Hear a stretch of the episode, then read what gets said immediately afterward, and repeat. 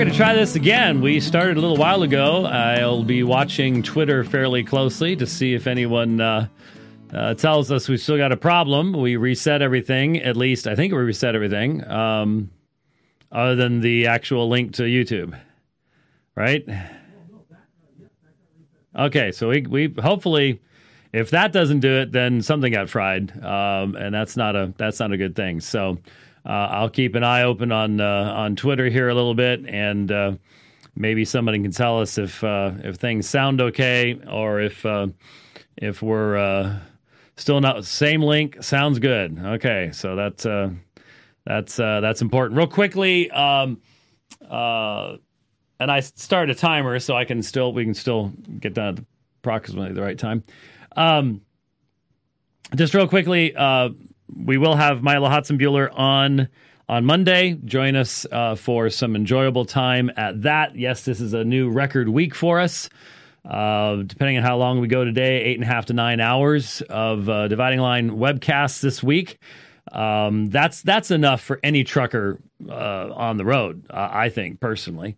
Uh, but yeah, we've been we've been covering some in depth stuff, and I realize that's not for everybody, and I I, I get it, but we want to provide something that is uh, unique uh, that no one else is uh, providing, and um, so that's what we've been doing. Obviously, uh, what I just started talking about when we uh, got word that uh, stuff wasn't wasn't working, I had been looking at a topic was going to be discussing a topic when everything was sort of taken over by the uh, the Wilson Flowers uh, discussion, which has allowed us to do what I enjoy doing. I mean, you got to do what you enjoy doing, and and what you have some facility to do, and um, church history, and theology, and apologetics. Uh, we've been doing that for a long time now, and so that's what we've done, and it sort of pushed this other subject out of the way. Um, but I want to start off with this discussion today. Um, and I want to try to do so in a way that will, again, be edifying to people, challenging, thought provoking, um, useful in the long run, but this is a very, very, very difficult subject to address.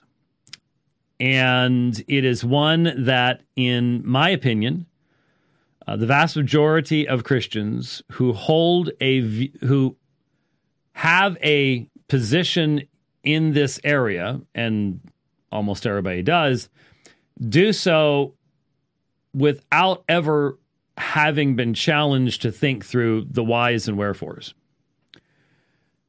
And as I mentioned, um, I forget, I didn't look up the date, um, but a, a number of weeks ago, I think it was over a month ago, might have been longer. I, I don't know. All of us have sort of lost track of time since February. Um, it may have been in February. Um, I reviewed a short video from Bart Ehrman where he, you know, it's one of these really fancy, put stuff up on the screen, you know, really communicative type things, short to the point, bullet points type thing, where he was talking about heaven and hell. And I put up his various points and responded to some of the things that he was uh, that he was saying. And at the end of that discussion of Bart Ehrman, I then tacked on some thoughts from over the years, really going all the way back. I, I forget what year it was when I did. Well, I know I, I spoke on this subject um, at Sovereign Grace Bible Church at a conference years ago on the subject of annihilationism and uh, conditionalism. And that was after I had done a well, it wasn't a formal debate, so I I try to be careful the utilization of that term, but a, a online discussion with two a, a, British couple, husband and wife, um, on the subject of conditionalism, annihilationism. Unfortunately, it is a very uh, varied field. Um, you have a lot of different perspectives amongst people in that group, and there's not a lot that they actually agree on. Um, so you have to, almost every person you're talking to is going to have their own spin on it as to exactly what that is supposed to mean. But the idea that they were promoting uh, was fundamentally a rejection on their part on the unbelievable broadcast was pretty much a, a rejection on their part of the idea of eternal punishment. That punishment must be limited in time and hence would well again depends on who you talk to. I, I don't remember their conclusion to be honest with you. I've, I've never gone back and listened to the program. Um, but some people have the idea uh, that the only punishment is death. So you're resurrected. A lot of them would not believe that there's a conscious existence after death.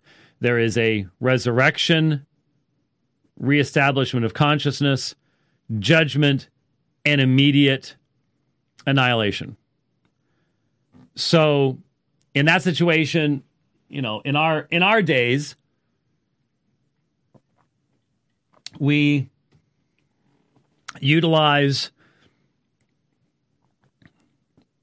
and I and I think we should start changing this. Um, in the West, we tend to use Hitler as the embodiment of evil, but he was actually an amateur. Um, if you want the embodiment of evil, you look at Stalin, you look at the killing fields, you look at Mao. Um, if you really, if you want big league, multi, multi, multi million murders type evil, Stalin's a good, good one to go for. So, Stalin um, dies in this scenario uh, basically ceases to exist, sleeps, does not experience, is not kept under punishment. Um, or some would say maybe he is. Again, there's all sorts of different perspectives here. Um, so for some, some he ceases to exist, basically. Others he's under, he's kept under punishment, as Peter puts it. Um, until the day of resurrection. At the resurrection, judgment is, you know, he's not in Lamb's book of life. So judgment is pronounced upon him and he is annihilated. There is there the only suffering, the only fulfillment of the Greek term basanismos would be the suffering of the penalty. There is no even though he inflicted continuous long term suffering upon millions of people, starved millions of people to death, tortured millions of people. He will never be tortured. He will never uh, suffer for the things he did. What he suffers is simply annihilation, cessation of consciousness, gone. Others, so from that point, you can you've got that perspective, but then others would say, no, there is a period of um, suffering that is commensurate with the fulfillment of the law in reference to the amount of evil that person committed in their life. So there is a period of suffering that would be commensurate with the evil that person did. So obviously, a person who dies young doesn't do as much evil over their lives, um, would have a shorter period of suffering and then annihilated, others longer period of suffering and then annihilated. So you've got that that It's the second group. First group is there's no suffering at all, just death is the penalty. Um, annihilation, gone. That perspective assumes that death and annihilation are pretty much the same thing. Then you've got others who would say uh, judgment is proclaimed, but Christ is going to reconcile all things. And so the universalist or the inclusivist or all those other groups that would have uh, post mortem opportunities of of repentance and and everything else, they have to be fit in somewhere into that paradigm as well, um, so that there is an opportunity, either an opportunity for final redemption or then the final rejection and then annihilation. Uh, because what is what unites pretty much all of it together is there there just simply cannot be a situation where a human being is, and this is their terminology, made immortal or even given eternal life, even that's certainly not the New Testament use of eternal life, um, given eternal life um, so as to be punished. So, what do you do there? How does that interface with the fulfillment of God's law? Um, how do you how do you deal with this? How how does how does that function?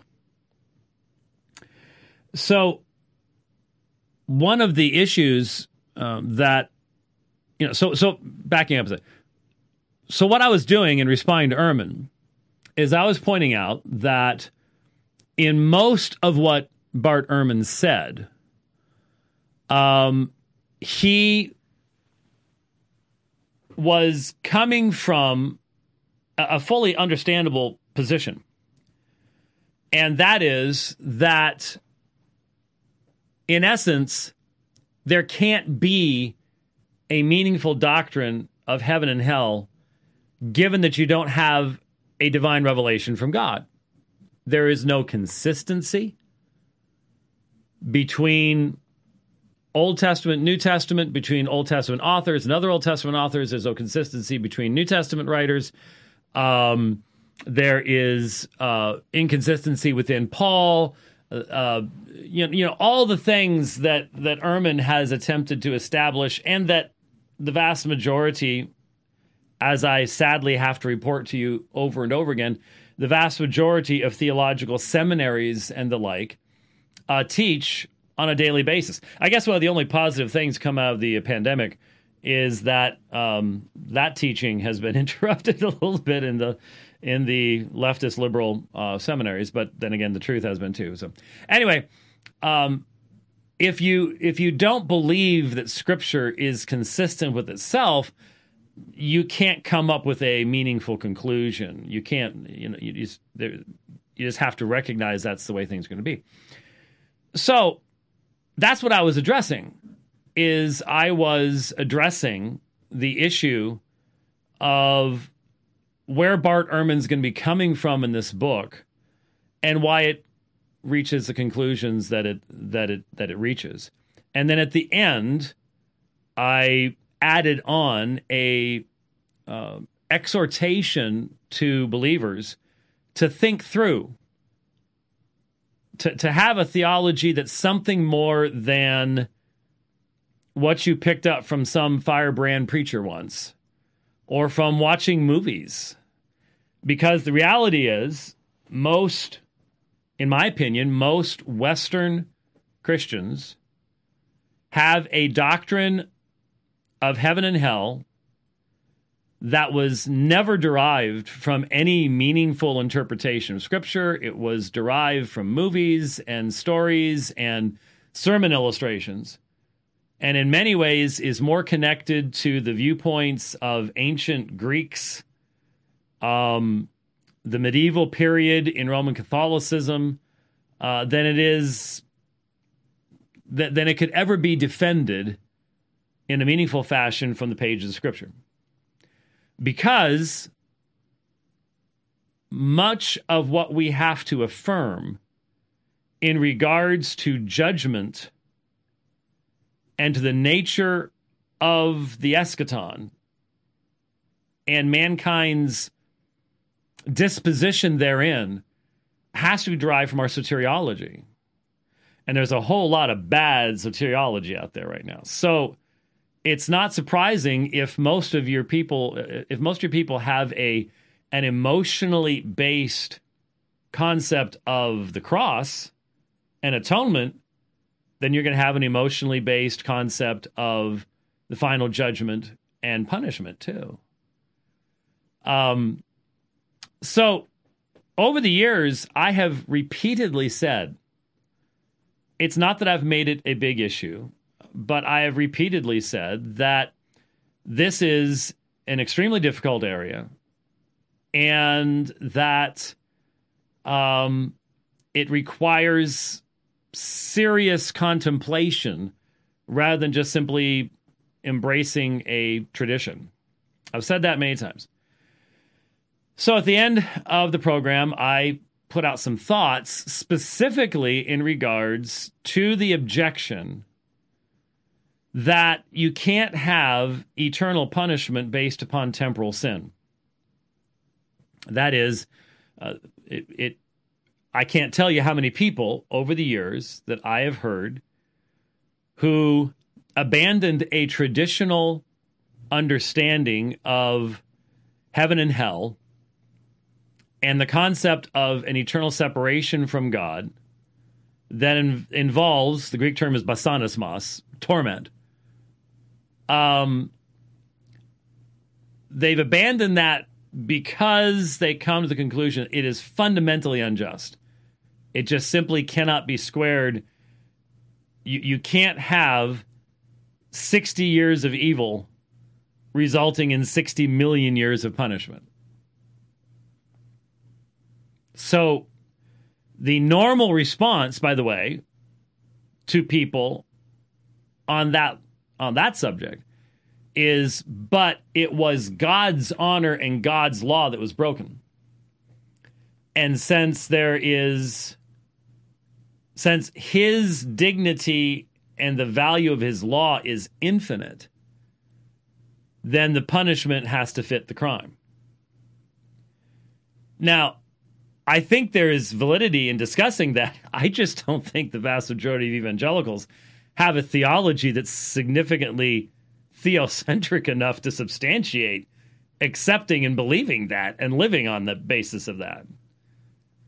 I just don't. I, am I, I, I wish I could say otherwise, but the the fact of the matter is, so much of evangelicalism is so man centered and has such a low view of God's law that to turn around and say, yeah, but the, the worth of his law that you, you don't even. I'm sorry, but if you've never even read it, how can you say it's worth that much? I just have to be honest at that point. Um, and the and the same thing with you know God's holiness and and it sounds great, and evidently a lot of folks go, yeah, that's good enough for me, but I'm just not sure that that's really what people are actually actually saying. So that's what a lot of people say is it's it's an it was an infinite cost. And of course, you can make the argument Christ had to pay an infinite price. But then you go, well, why was why was the price paid by Christ infinite?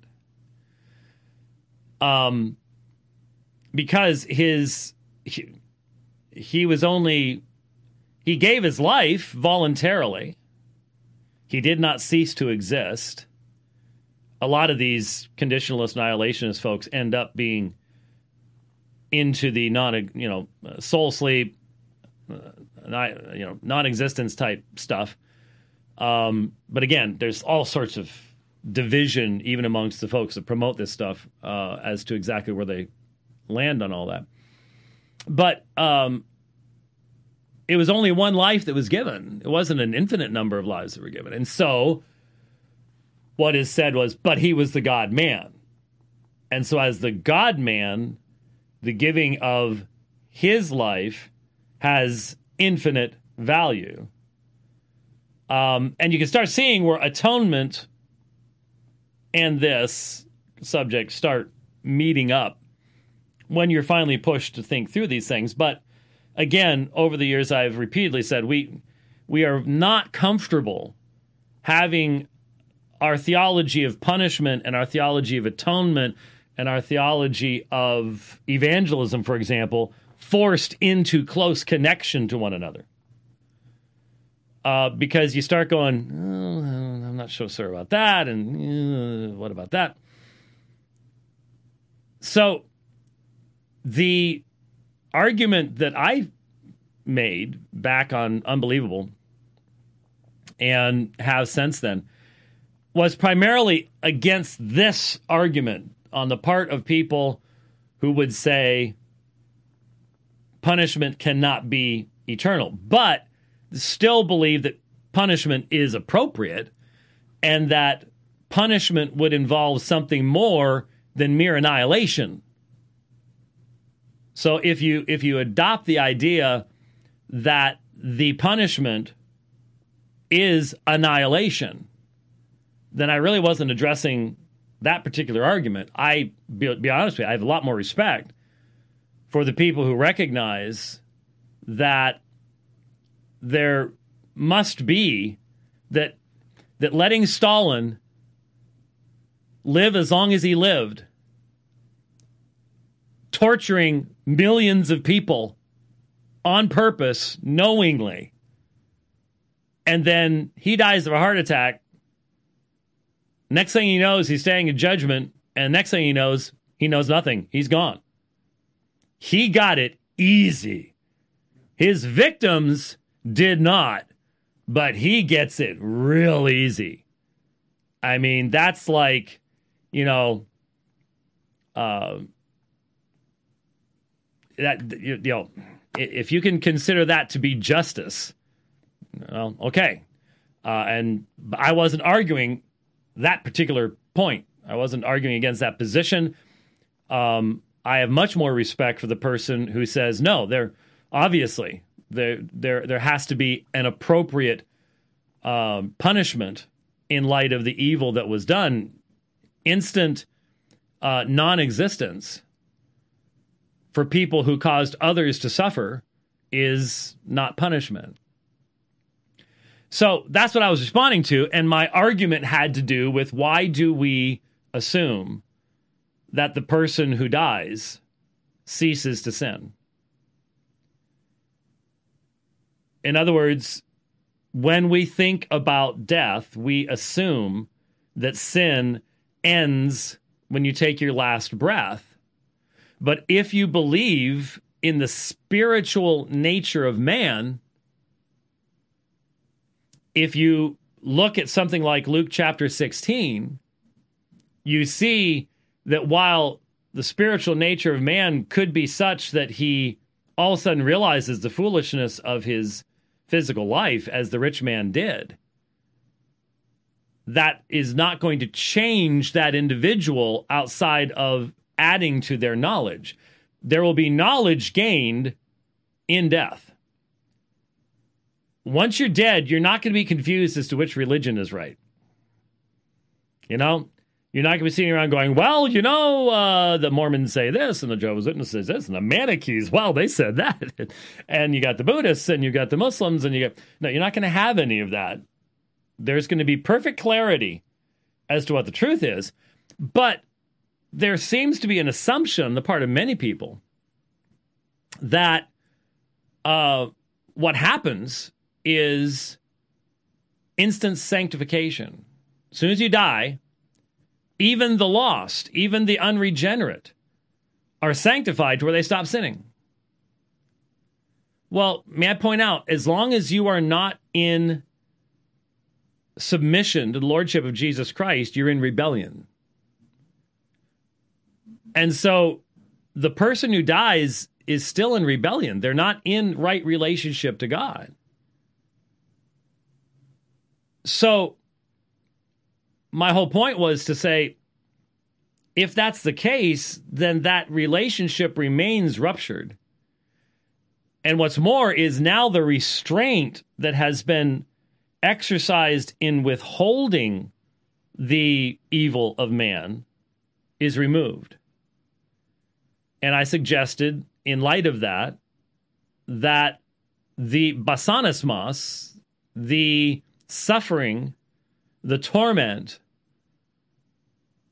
is separation from envy, anything that you can express your hatred toward God on, except for yourself. You're the only thing left. There's going to be no parties in hell. Uh, Gary Larson has lots and lots of funny uh, Far Side cartoons. You know, he's got the one where, you know, you've got terrorists and mass murderers, and then the devil's putting people into the last room, which is for people who drove slowly in the fast lane. Um, but there's always lots of people around, and there's lots of company. Um, that's not the way it's going to be. Not that it, not not that Gary was really attempting to be a theological guidepost there, but anyway, that's not the way it's going to be. You you are alone. You're consumed with your hatred, and that's why I suggested I don't think God has to expend whatever, however you define energy for God, uh, having uh, demons chasing people around through the pitch black with pitchforks. I no need for any of that. So I, I presented this idea, and I said at that time, I said someone's going to respond to this, and I was referring to Chris Date, and we have uh, Chris Date did a. Uh, a debate with um, Leighton Flowers a while back. I think it was was it on Unbelievable? I don't remember. Um, no, I don't think it was. Well, maybe I don't know. Um, he has put stuff out over the number of years. I remember it was probably what 2000 six, seven, eight, somewhere in there. I don't remember now. Um, when it was around, it's around 2007. I actually looked it up when I was on his program. I think um, doing a debate with a Unitarian. It was a very pitched debate uh, with a Unitarian on passages like Colossians 1 and Philippians 2 and the key texts on the deity of Christ. And then I think right around that time is when I heard uh, a webcast he was doing where he had run into Fudge's material. Now, if you're not familiar with who Fudge is, uh, the biggest name in the conditionalist annihilationist camp. And I could tell by what I was listening to um, that this was this was the direction he was going. Not, most of the time, once you hear somebody talking about something, um, yeah, okay, my yeah, my phone or my my watch. That's pretty cool. Uh, I mean, I feel like Dick Tracy here. Uh, Al, Algo Algo now has access to my watch. Uh, that's yes. Well, so Algo just sent me a link to uh, the unbelievable broadcast with that. So there you go. So there's there's the confirmation. That's pretty fast, isn't that cool? That's that's that's pretty wild. Um, that that you can do stuff like that. Um, anyway, so I could tell that that were that, that Chris Date was going that direction. Well, he did. I think a couple years later, he debated someone from our chat channel, Razor's Kiss, on uh, the nature of hell or punishment or something along those lines. Um, the funny thing is here, as I'm thinking about this, I'm remembering where I was writing when I was listening to these things. So, uh, for some reason, the w- webcast where he started to talk about uh, fudge and stuff like that, and had I think he had him on at some point. Um, I was riding on the canal over near Seventh Street, and they hadn't put the underpass in yet, so it was quite, it was a while back. And then I was over on 32nd Street, uh, over toward the mountains there, when I was listening to the debate with uh, Razor's Kiss and stuff like that. So it's just how things work in my mind. Remember where those things were. Um. So the situation that developed was um, I said someone's going to talk about this, and I was right. And so I downloaded the video response and I started listening to it, and he was talking about how disappointed he was because he's such a big fan that I had never responded to stuff that he had said before. And he made reference to a podcast. And so I wrote down the number of the podcast, uh, tracked it down, and basically what he was doing was reading an article that he had published. So I listened to him reading the article. I downloaded the article in, in written form as well. Uh, and uh, so I had just listened to that and found it interesting. Um, you know, there were a lot of things to respond to in that that I that I felt were were highly questionable, but it was interesting. But it didn't. What I didn't understand is what he was saying is we've responded to all your stuff before. Why we've refuted you before? Why are you why are you not dealing with this? And I'm like, yeah, but there wasn't really anything in this article that I found overly challenging, and it certainly wasn't addressing what I had specifically s- stated. And so I felt like I had listened to that before I then listened. So I went back, got that, and had just gotten to the point where I was getting ready to do the rest of it when the um, Wilson stuff hit and the coronavirus stuff, stuff hit and so on and so forth. So I've listened to the rest of the video. And so this is sort of a personal message to Chris Date, but hopefully the previous discussion has been challenging you to think through. Um, just just a couple weird things is it it started off with a bunch of uh, material from our chat channel. Someone had uh, come into our chat channel. I actually remember this. I think I was in on this computer um, and had said something about it. And then somebody, who knows who, had passed that stuff along to Chris Date. Now, if you if we still had a chat channel, we do not. That chat channel doesn't exist anymore.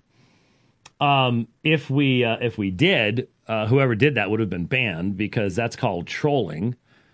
Um, and I'll have to admit that uh, using stuff from sources like that, where you're chatting with people, um, did not in any way, shape, or form uh, encourage me as to the the benefit of future interactions. Um, that's just that's class A trolling right there. Really is. Um, so leaving that aside, uh, then what happened is he started working through the stuff that I said about Ehrman. But here's the problem: all the way through, he assumed I was talking about him rather than responding to Bart Ehrman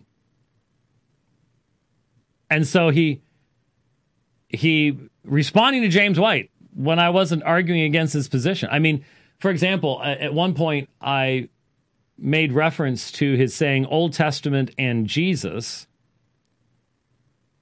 because there are clearly references to heaven and hell outside of the gospels. And so he oh, but let's let's start looking at all those and jumps off into those. And all I was saying was Ehrman is choosing his words because of what kind of presentation he's going to make. And I know his presentation is going to be an agnostic's presentation, an unbeliever's presentation. That's not going to be Chris Date's presentation. So to assume and read into what I'm saying about Bart Ehrman and go, oh, but he's wrong about this and he's wrong about that was like, that's pathetic. what are you What are you doing? And then uh, I mentioned John, and so he he dives into the Gospel of John, and is is and none of this had anything to do with my responding to a quote unquote evangelical conditionalist. I'm responding to Bart Ehrman. This guy's listened to a lot of my debates, probably not all of them, but a lot of them I know my opponents. I'm going to respond to them in the context they're in. So I wouldn't do that knowing that Chris professes a high view of Scripture. So, so I was sitting here going,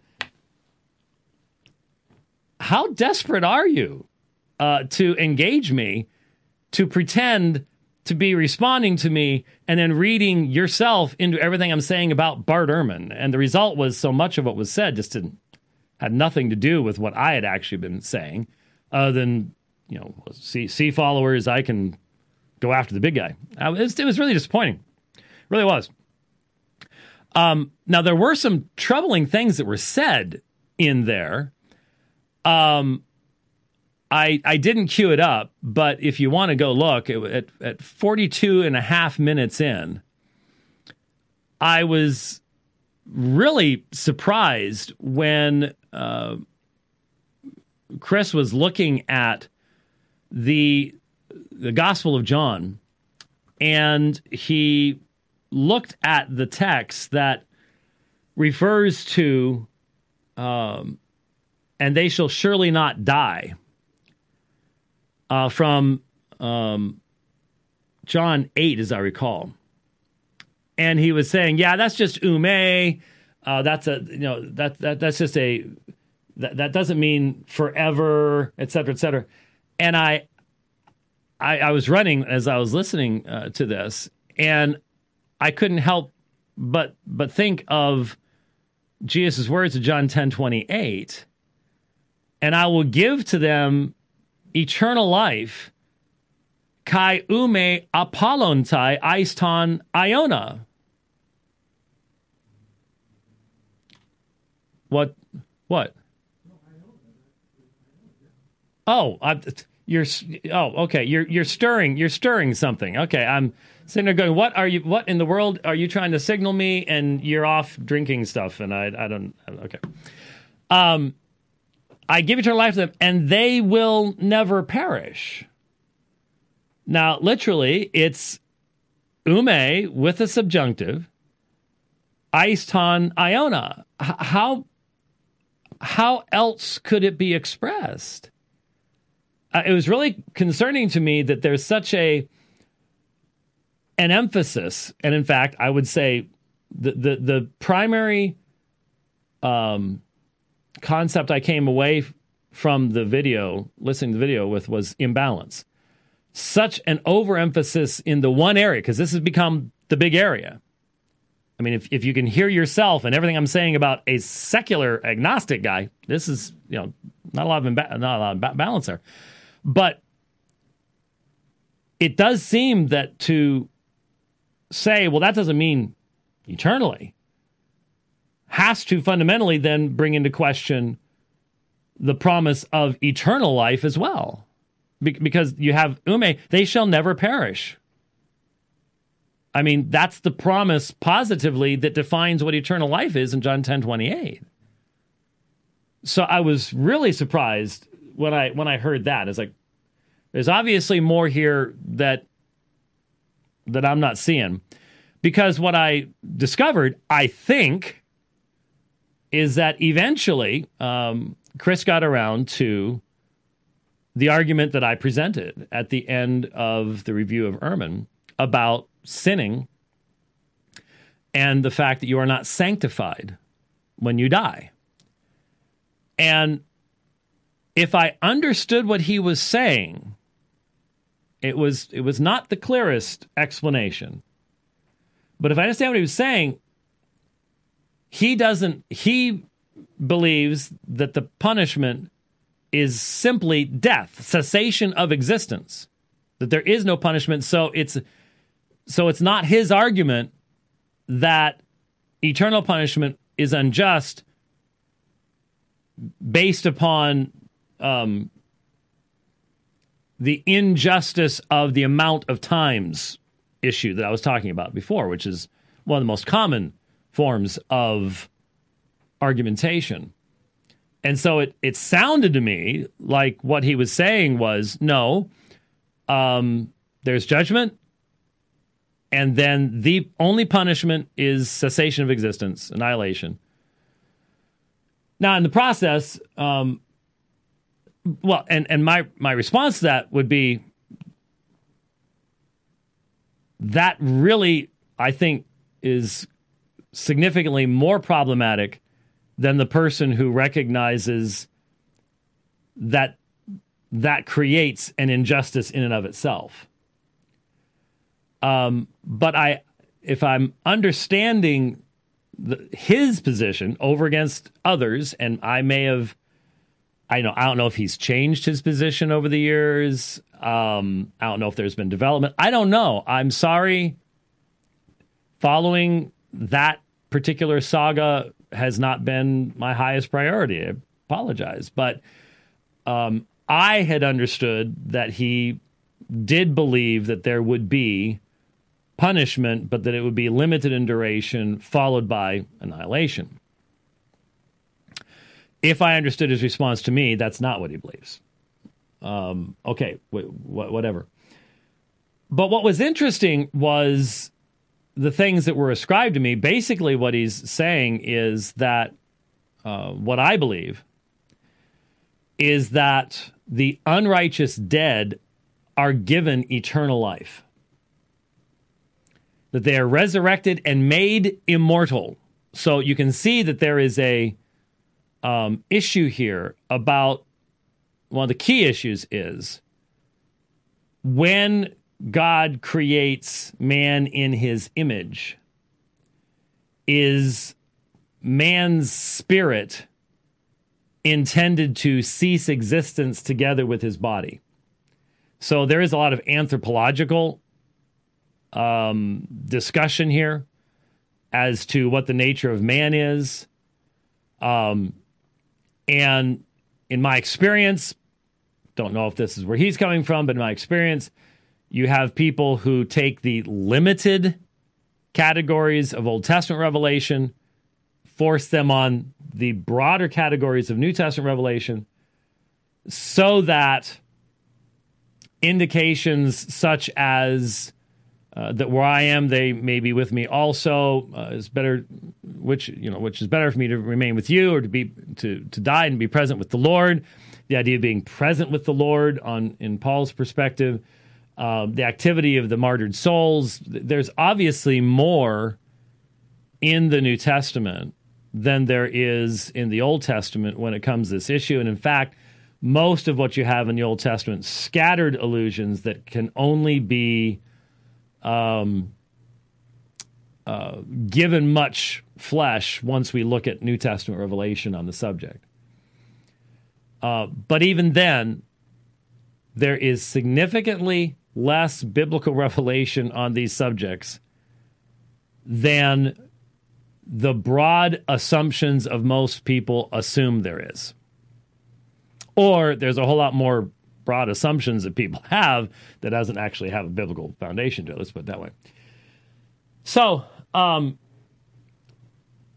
so what what about this idea that what we're actually saying? So you need to understand what they're saying. What they're actually saying is if you believe, if you do not believe in conditionalism, if you do not believe that man's continued existence is conditioned upon the continued sustaining of his existence by God's power.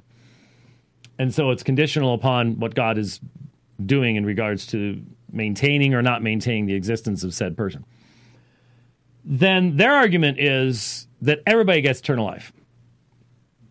Everybody gets eternal life. It's just a matter of where you get to do it and what you're going to be doing while you're doing it. Okay? I didn't refresh my water, so all I've got's my apple cider vinegar. Which um, yeah, you get to go do whatever you want to do over there. I, I get you. I see you. See you folks. You just don't see what I have to deal with. You just you don't see it, and and I and I understand that's okay. Anyway, um, so how do you respond to that? How do you respond to the accusation um, that what we really believe is that everybody gets eternal life? Well, you immediately see that that kind of accusation or statement is utilizing different meanings for what eternal life means. Because we have eternal life right now as believers in Christ, and the un- unbelievers do not, but they're still alive, and so are we. So there's obviously a different category, isn't there? John chapter 5, you've passed out of death into life, right? Uh, eternal life is something we possess right now.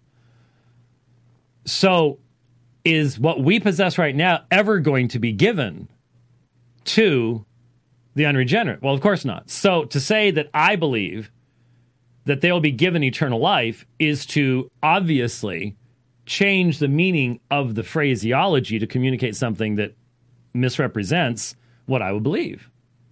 They're not given eternal life, but they are placed under the judgment of God in the same condition. Well, they're under the judgment of God right now, right?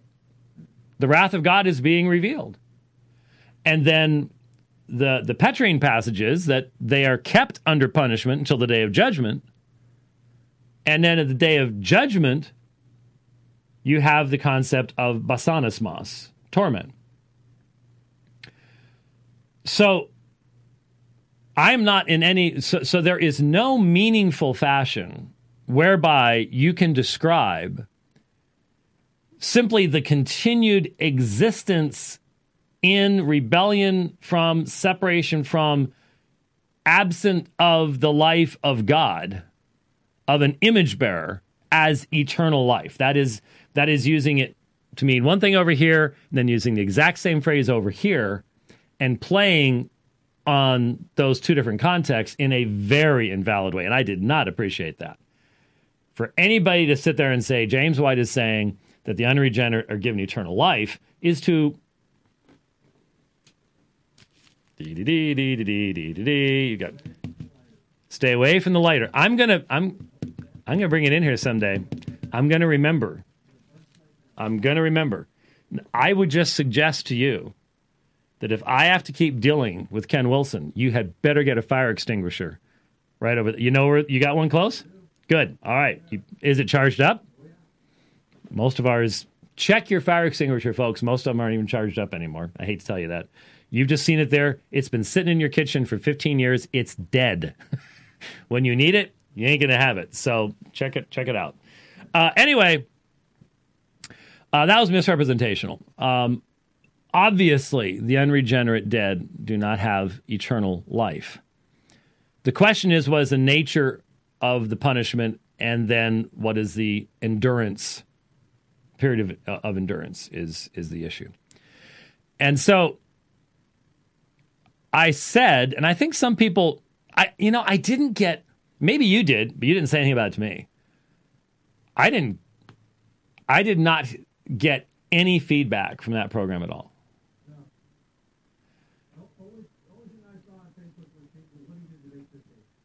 Yeah, yeah, no, I didn't.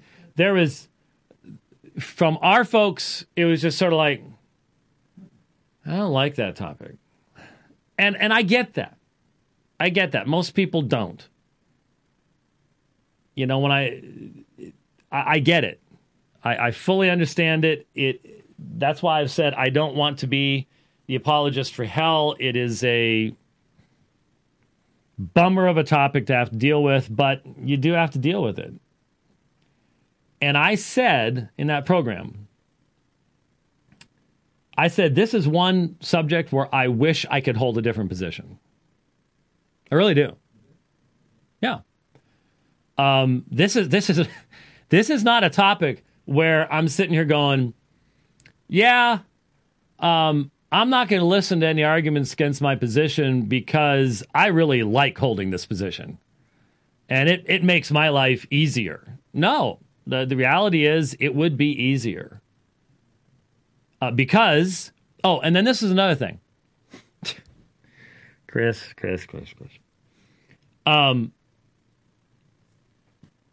at one point, I made the observation, and it is an accurate observation, that to hold to a concept of any type of traditional concept of eternal punishment is to be in the minority in New Testament scholarship in the world today and that's true. Um, now that doesn't mean that all those people hold the same views. It's just that to actually believe that the New Testament is consistent enough to actually present a doctrine of last things that you would actually live in light of um, is extremely the minority position. Extremely the minority position. So what Chris does is he takes offense at that and say, I believe in inerrancy. I wasn't talking about you. You're a minority too. A real small minority. Even smaller than our minority. But I wasn't talking about you. I was talking about the reality that if most of the listeners to this program walk into a Christian bookstore and pick up a book, a commentary on the New Testament, and look these texts up, they're going to be shocked. Because the majority of commentaries are not written by people who actually believe the Bible's consistent with itself. Wasn't even talking about you. It was one of those things where I'm like, oh man, uh, do you do you see people criticizing you in every single thing they say? Come on. Wow, that was that was really disappointing. And you know what? I'm disappointed is because I like Chris. And he does a lot of good work in other areas. I confess that the more I hear, the more it seems to me that this particular area is fundamentally impacting every other area in a negative fashion. He says he wants to do a PhD. He's trying to survive Fuller. I mean, surviving Fuller is tough enough as it is. Uh, I survived it in the 80s. I can't imagine what it's like to survive it now.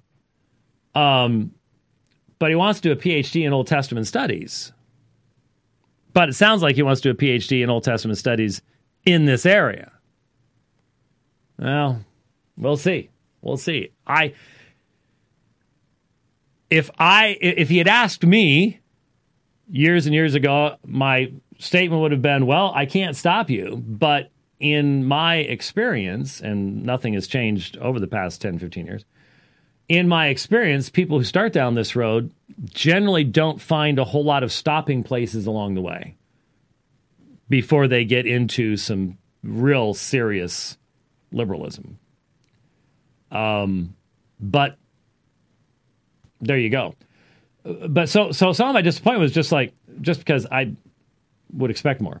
Um, you know, don't don't tell people that I believe that unregenerate been given and and and recognize that when I'm talking about the fact that most New Testament scholarship is conditionalistic, it's it's because they have a low view of Scripture. I wasn't even talking about you.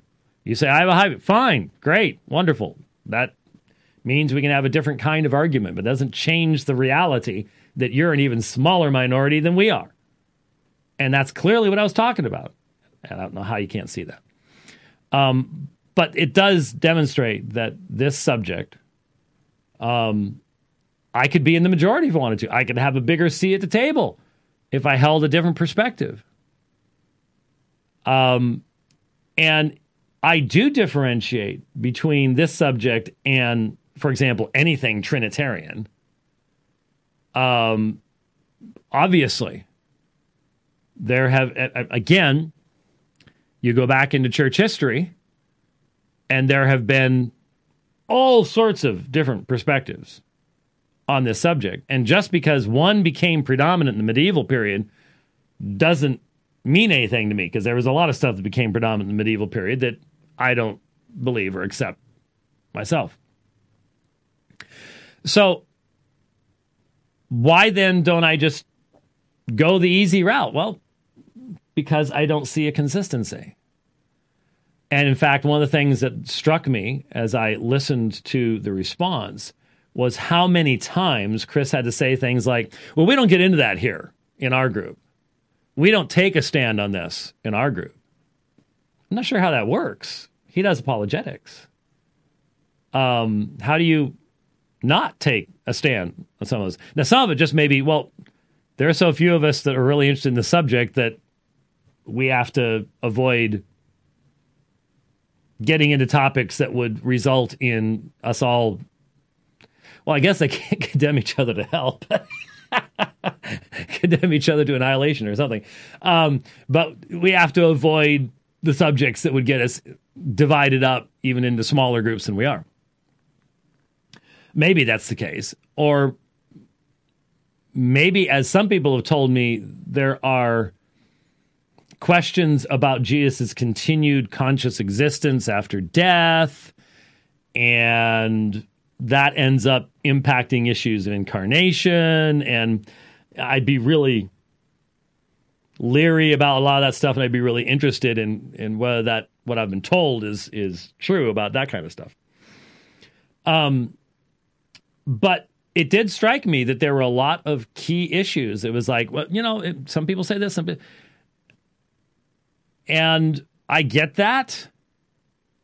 These are not the topics we talk about most. A lot of people in this audience, they've heard me talk about the subject of grieving. And one of the things I say when I talk about the grieving book that I wrote is we as Christians really stink at talking about death. But you know what? Most Americans do. It's it that, that's more of a modernistic type thing. There was much more discussion about it in the past. That doesn't mean it was critical thought. Um, there was a lot of traditional thought. I, it's it's struck me over the years doing a little church history here. It struck me over the years that there's a great video, and those of you you know who are like Algo, you've heard me mention this a thousand times before. We always have new listeners. Um, there's a great video on Martin Luther. It's the BBC version called Martin Luther Heretic. It's shorter than the full uh, Jonathan Farn. Was it Jonathan Farn? No, or was that the one that was BBC? I'm horrible with actors. Um, and which one was which? I think Jonathan Farnes was in the BBC one. Anyway, it's called Martin Luther Heretic. It's my favorite. Um, and one of the things that it really brings home right toward the beginning in the formation of Luther's entire psyche is the centrality of death and the nearness of death. Remember the the the thunderstorm incident?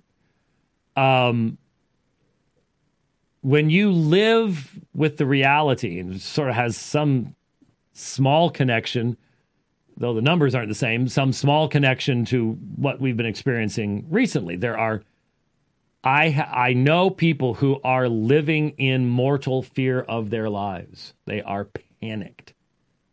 They really think the zombie apocalypse has arrived. And when you have that fear of death, you will your mind will constantly be dwelling upon the afterlife.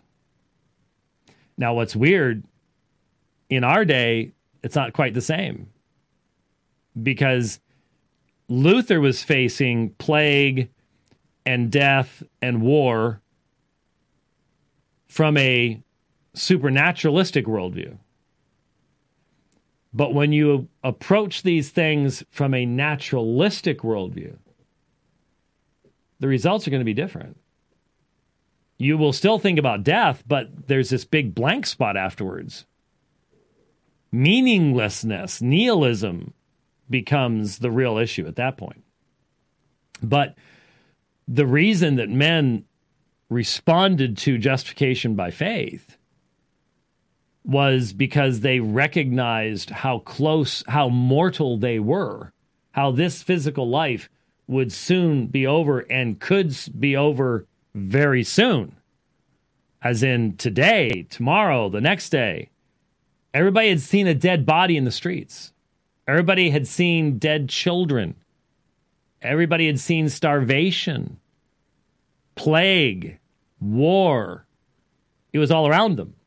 Makes you much more serious about thinking about the nature of mankind. And so, sure, there was a lot of discussion about these things, but traditional understandings that doesn't make them right. We have to back up what we're what we what we believe. There has to be serious thought. But this more than almost any other subject requires us to bring into our thinking multiple threads of biblical reality and biblical truth So, what is God seeking to accomplish? What is the nature of man? What is the nature of justice?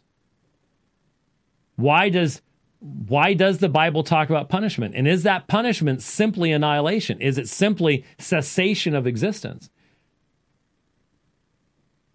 Is there is there a correspondence when when we talk about the death that Christ died? What is the nature of the substitutionary element of that? Is it necessary that Christ be the God man for his death to be propitiatory for many people, all who are united with him? And what is the relationship of the nature of his person to the atonement that is offered? And again, church history is important to understand here, but it's insufficient to give us an answer. It helps us to evaluate our answers, and we we cheapen the answer we give if we are not aware of the answers that have been offered in the past. So, what have you heard me saying in the Ken Wilson stuff recently? What have I said a number of times in the background information? There wasn't a major treatise on the subject of atonement until the fourth century. So that was not where the focus of their attention was. When you have early writers who address the subject because they are forced to by something outside, because the consistency of Christian revelation has not been worked through and we don't have the, the, the shoulders of giants stand on, people come up with some really weird stuff. So, for example, I was going to spend some time today. I'm not going to now, obviously. I was going to spend some time talking a little bit about. I was studying today, spent hours this morning studying for future programs. That's what I've been doing um, while trimming a tree and while doing a two mile walk. And what I was uh, studying is Gnosticism. Now, I've studied Gnosticism for years, but generally my interest would finally end once it started getting to the level of all the names that Gnosticism uses, because there are so many names. And one writer would use one name and another writer would use another name for the same figure or concept. Most of them are Greek names, sometimes Coptic, sometimes Egyptian, depends on who you're reading. But um, and and the categories of existence, it's it is absurdly complicated, absurdly complicated. Let me just just tell you one thing this morning. Um, if you know about Gnosticism, you know about the demiurge, right? I've told you about the. You've heard me talk about the demiurge. I only have an audience of one, and he sometimes goes catatonic. So um, the um, the demiurge is the creator of the physical universe. So Yahweh, the creator God of Genesis, to the Gnostics was not only a lower form of divine being, but a deceived, depraved, arrogant form of divine being who actually proclaimed himself to be the only true God. Gnosticism is without a doubt the most wicked, demonic religion I've ever encountered. It is it knows the scriptures and intentionally seeks to pervert them. This wasn't just some sort of innocent these we we have the idea here in Arizona. We're not far from a city called Sedona. And Sedona, the, the, the Sedona area is one of the most beautiful places in the world. It's the it's the Grand Canyon upside down. It really is beautiful. But it is inhabited by wackos. Just complete total wackos. Remember the harmonic convergence? What year was that? 2005? For some reason 2005 comes up in my mind. Everybody was talking about the harmonic convergence which was supposed to be focused in Prescott, Arizona. And so you go driving through Prescott today, if if you need any crystals, what? What did I say? Prescott. Oh, I'm sorry. Sedona. Prescott. that's where that's where Rich was born. Sedona. You can get to Sedona through Prescott. You just have to go over Mingus Mountains. So anyway, um, Northern Arizona. Sedona is the place to go. You want to get all the crystals you want and and all the rest of that stuff. We tend to think of Gnosticism like that because you hear all the Gnostic stuff and you go 1960s hippies who had way too much cannabis and fried their brains but still live in Sedona. That's that's what, no, that's not what Gnosticism was. Gnosticism was far Gnosticism was simply demonic. And so you can't you can't use the term demonic in most church history classes or at least in most history classes. You're you're not allowed to no, you're not allowed to say things like that. But for a believer, you look at what Gnosticism taught, it's demonic. It is it is devilish, satanic to its core. Because the one true God that the New Testament belabors the fact the God of Abraham, Isaac, and Jacob has revealed himself in Jesus Christ. This is fundamental to the New Testament teaching. That is fundamentally denied. And the God who created this world is an arrogant, stupid uh, creature who, and I was doing some more reading on it, so I'm I'm just going to give you what I understand right now. I've talked to you about the eons that. How did I get into this? I wasn't going to spend as much time, but this is the problem. You can't even talk about a little part of it and make it understandable without fitting it into this massively complicated cosmogony. This whole story of where, how everything came into existence and and all the rest of this stuff. But the one true God who isn't a God like we conceive of a God. This is the true the true light that who has just been at peace in eternity but is not the creator of all things and is not the self-sufficient source of its own existence or personal self-glorifying none of these things. But this pure god emanates thoughts states of thought. And these emanations can then interact with one another. We automatically think of these as persons, creatures. There's an element of that, but then there's not an element of that. These are the eons that come forth from the one God, uh, which is not monotheism. But no one, no, it's not monotheism by any stretch of the imagination. Um, but they come forth. One of the last emanations is Sophia. Now, what does Sophia mean? Sophia means wisdom, feminine. Um, and, you know, different systems had different numbers. There's 12, and then there's a second 12, and all, all depends on who you're talking to. I'm to get back to Irenaeus here in a second. Um,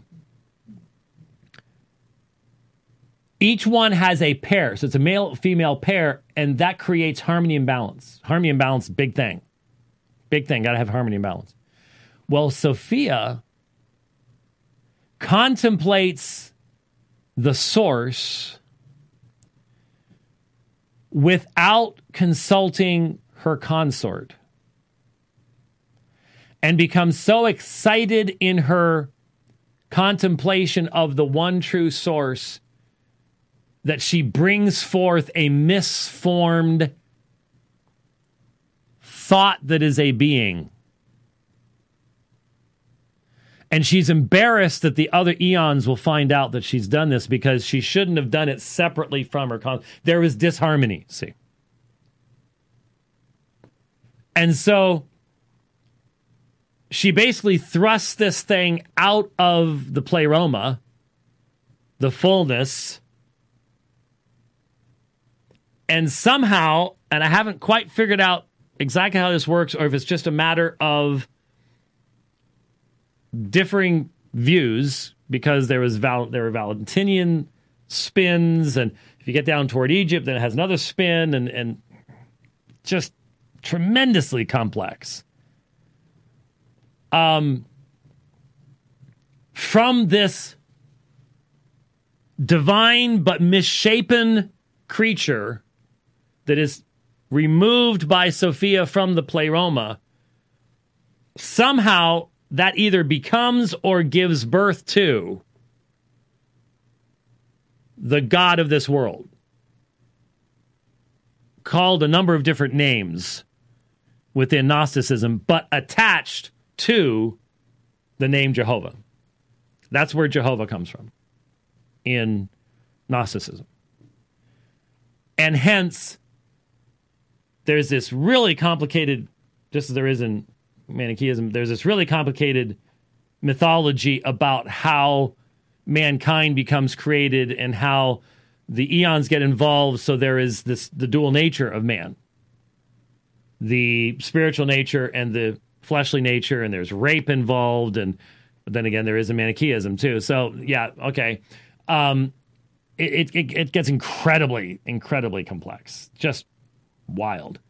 But the the whole idea is disharmony between what we would call attributes of the one God. And interesting enough, it's wisdom, Sophia, that is responsible. Now she is sort of like redeemed, and you know once it becomes known what she did amongst eons, she's brought back in, and everybody's cool, and yeah, if you can describe it that way. Um, but it was wisdom, Sophia, that was the one that started the path toward the creation of this. She experienced confusion and something else. I was just reading it. I was actually going to have a little story time with Jimmy today, but I just decided I, I didn't want to put you all through it because this is, takes us back to where we were. Irenaeus. Irenaeus. Um, up until we discovered the Nag Hammadi library um, in the last century, um,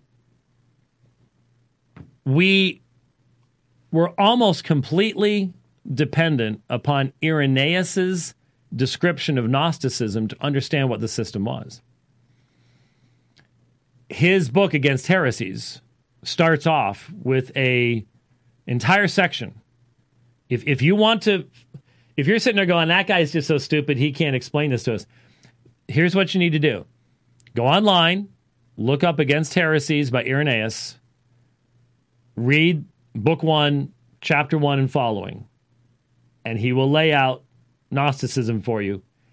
And I just go, okay, you try to summarize that in less than 10 minutes. Good luck. Ain't going to happen. It's amazing. Go online, Look up Gnostic eons. Hit graphics. Be careful about that. Hope your filter's on. Um, but you'll see the same thing. Even the graphics trying to show the relationship of the eons to each other and the dodeca and the deca, and, and it's really, really, really, really complicated. So I, I guess mentioning Irenaeus is what got me off on this tangent because I can really appreciate the fact that Irenaeus did a really good job describing Gnosticism. He did his homework. Now, scholars would say, well, now that we have the Nag Hammadi, he wasn't exactly right about this. But look, given that he's in Gaul, he's in France. This isn't exactly the hometown of Gnosticism. Um, he did a really good job in laying out what the problems were and what the errors were, and and it's quite in depth. Uh, he did a much better job than a lot of people credit him. Um, in fact, we were able to recognize what was in the Nag Hammadi library because we had Irenaeus. We're like, oh, did you know? Remember in 2006 when the Gospel of um, Judas came out? Remember there was all the big discussion about the Gospel of Judas, and it was, you know, more of it has come out since then and it's it's a weird. I mean, it is. It. Guess who we we knew it existed. You know how we knew? Irenaeus described it. That's how we knew we had it. Is Irenaeus had done that good of a job. So I can really appreciate an Irenaeus. But his doctrine of the atonement was totally whacked. It really was. It was called the recapitulation theory. I've told you about it before, but I've told you about it in another context. The recapitulation theory was that Jesus had to live through all the ages of man to redeem all the ages of man. So that's why Irenaeus is the first one to use the phrase apostolic tradition. That he had an apostolic tradition that had been passed down from the apostles, that Jesus was more than 50 years old when he died. Now, nobody today believes that, but that's the earliest reference to apostolic tradition in the patristic sources. So I can read against heresies and really appreciate what work went into that. But I always have to keep in mind Irenaeus, his doctrine of atonement was not biblical. He thought it was. And we, we, we can't know exactly what canon of scripture he necessarily had. I mean, I'm sure someone's written a study of it. But did were certain books of scripture only recently available in his area or known to be scripture? You know, I I try to have as broad a extension of grace that possibly can in those first years, in those first centuries, because I know how dependent I am, and you are, on those who came before us. We have inherited a fully developed theological language. You didn't know that. No one no one walked up to you. Let's say you walked an aisle in a Baptist church. Nobody walked up to you and handed you the theological lingo book. But you picked it up fast. You picked it up fast.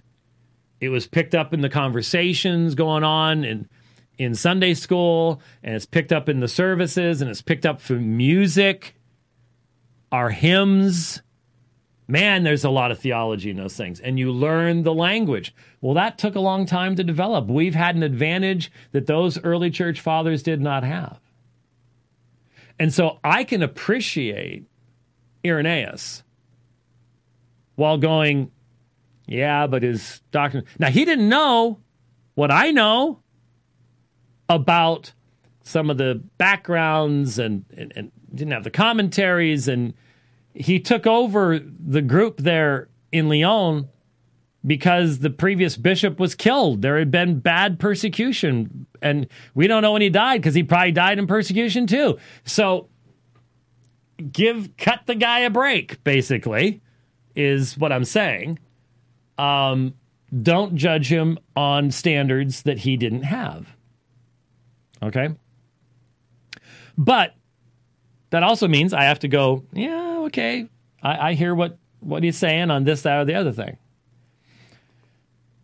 That's why we have to be so careful in how we handle the early church fathers. Let's tie this tie this together because um, I do intend to wrap this program up because this may have been the most meandering discussion we've ever ever had. Um, but the end of five uh, consecutive dividing lines, I can meander a little bit. I hope you don't mind. Um, what? Well, I am. yeah, it is hard to. We the, the subjects that we're addressing today are somewhat complex. Not just Gnosticism, but dealing with eschatology and punishment. And the point is this: we need to have an eschatology and a concept of the judgment that takes into consideration a whole lot more than just simply a few proof texts on let's let's put it this way I think the meaning of basanismos is important. I think that the parallel in Matthew 25, 46 is important. Yes, Chris, I listened to what you said. And it was un- very unconvincing to me. But um, the point is, I heard it, and I can see why you're extremely concerned about that particular text. Um, but what I'm saying to people on my side is for most of us, we have held to a position and we don't know why we hold to it. It's tradition. And let's just put it this way um, people like Chris Date challenge us to know why we believe on the subject. And I'll tell you one thing most people haven't responded to him overly well. There are some people out there, but this is just the subject people don't want to talk about. And the reason I haven't adopted that perspective is because I see it to be in conflict. And see, Chris says, and this is why I believe it the way that I believe it in his particular view. Fine, great. I'm glad that th- that's what you think. But issues of justice, anthropology, atonement are generally not the context in which our eschatology has been formed. You see where this was all coming to this. This you want to hear what the the the end of the week exhortation is here. We spent a lot of time this week in historiography, being fair to early church fathers, recognizing the abuse of early church fathers, and all the rest of that stuff. Okay? Theologically, the challenge for us is that we need to be honest when there are parts of our theology that are basically unformed because we have not wrestled with what are the real constituent factors of that theology. Do you hear what I'm saying? If you have simply adopted a traditional understanding in any area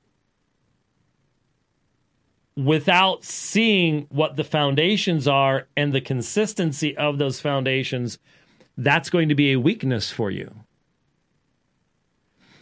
And in my experience, once somebody pushes upon an area of our theology that we have formed out of tradition, we tend to respond with emotion, first and foremost, because we know that we have a weakness there. And we know that if you push us too far, there's nothing, I got no place left to go. I've never really thought through what this is all about. And so we want to have a consistent theology. Why am I why am I even investing my time other than the cool enjoyable thing about getting to teach church history on the dividing line to a depth that at least some of you appreciate, some others maybe have just tuned us out, I don't know. But why respond to things? Because we're being told by Ken Wilson and Leighton Flowers and these people that the deepest central insight of Reformed theology, which is that God is God and we are not, that God is absolutely sovereign, that his self glorification is sufficient reason for all of creation and redemption, that he is the creator of all things, that he has the right to decree the very fabric of time, and then and then, amazingly, he enters into the fabric of time as a part of his decree. Something no Manichaean, Gnostic, or Stoic could have ever dreamed of. But anyway, we're being told that that central, beautiful reality that changes everything. And you in the audience, you know what I'm talking about. You know what it was like to all of a sudden realize God is really God And he has the right to do with his creation as he sees fit to his glory. And the amazing thing is, he's chosen to enter into his own creation and join a people to himself. That central reality we're being told is actually a straight line borrowing from Stoicism, Gnosticism, and Manichaeism. So I know that's not true. I know that's patently absurd. But I'm seeing people being influenced by that because it comes from two directions. It is natural for man to put himself in the center. It is natural for man to decentralize God's intentions and, and, and go with the man centeredness on the theology side. And then join that with a with the simple reality that the man in the pew in the world today has no idea what Manichaeism was, what Gnosticism was, what the Stoics believed. And therefore, someone comes along and says, Believe me, here's some quotes. You put the two together, and it becomes a very noxious fume. And I'm just turning the fan on to blow it out the windows. That's all. But I think it's an important thing to do. In the process, hopefully, edify a whole bunch of folks and teach you and and by example to be able to read Irenaeus against heresies and go, man, this guy put a lot of work into this. And isn't it amazing? It's something written this long ago. We can still read it. And he was really concerned about apologetics in his his day. And man, his stuff is really twisted by liberals and things like that today. And he's attacked and and and all that kind of stuff. But then at the same time, when you then read someplace else and all of a sudden he says something weird about recapitulation and stuff like that, you don't just automatically go, ah, burn, burn him, burn his works, heretic. No, you go, well, he's alive in the second century, and man, I've got access to a whole lot more. And isn't it isn't it wonderful that God has not left us to our own devices and and there has been people who've been able to work through these things and we can we can use the language we've developed to understand these things and so instead of it being a i'm going to exercise judgment and get the flamethrower out and identify irenaeus as a heretic because he had a different view than i do though he wouldn't have known what your view was so that's the point you see um, i can be really thankful for even people who had different views than i did in the past I think that involves maturity and growth. And that's what we need in our day. And while we still have the freedom to be doing this, while we still have this program and we haven't been shut down by the bots yet um, for not bowing to Big Brother and Big Brother's definition of truth, and we need to do what we can do. So we're just making our little contribution toward uh, getting everything the way it needs to go. Did I forget anything here? He, looking at? Uh, yeah, I've, I've still got I've still got topics for next week, and something might happen between now and next week. you think? It's possible. Uh, it, it's it's very very possible. So there you go. Um, something tells me there'd be a response to that too, but um, we we will prioritize things based upon the moments of teachability that they offer and uh, and what's going on and and our roles. So that this makes nine hours this week. We've been together on the Dividing Line. If you've watched or listened to nine hours this week, what is wrong with you? I ain't going back and listening to it, that's for sure. But hopefully, if you have, you've had to. Poor, yeah, poor Rich has had to listen to all of it. Well, at least he got distracted a few times, had a few phone calls and stuff like that. So didn't have to suffer through all of it. But don't forget, on Monday, we've got Milo Hotzenbuehler and you'll not want to miss that. Thanks for watching. We'll see you, Lord willing, on Monday. God bless.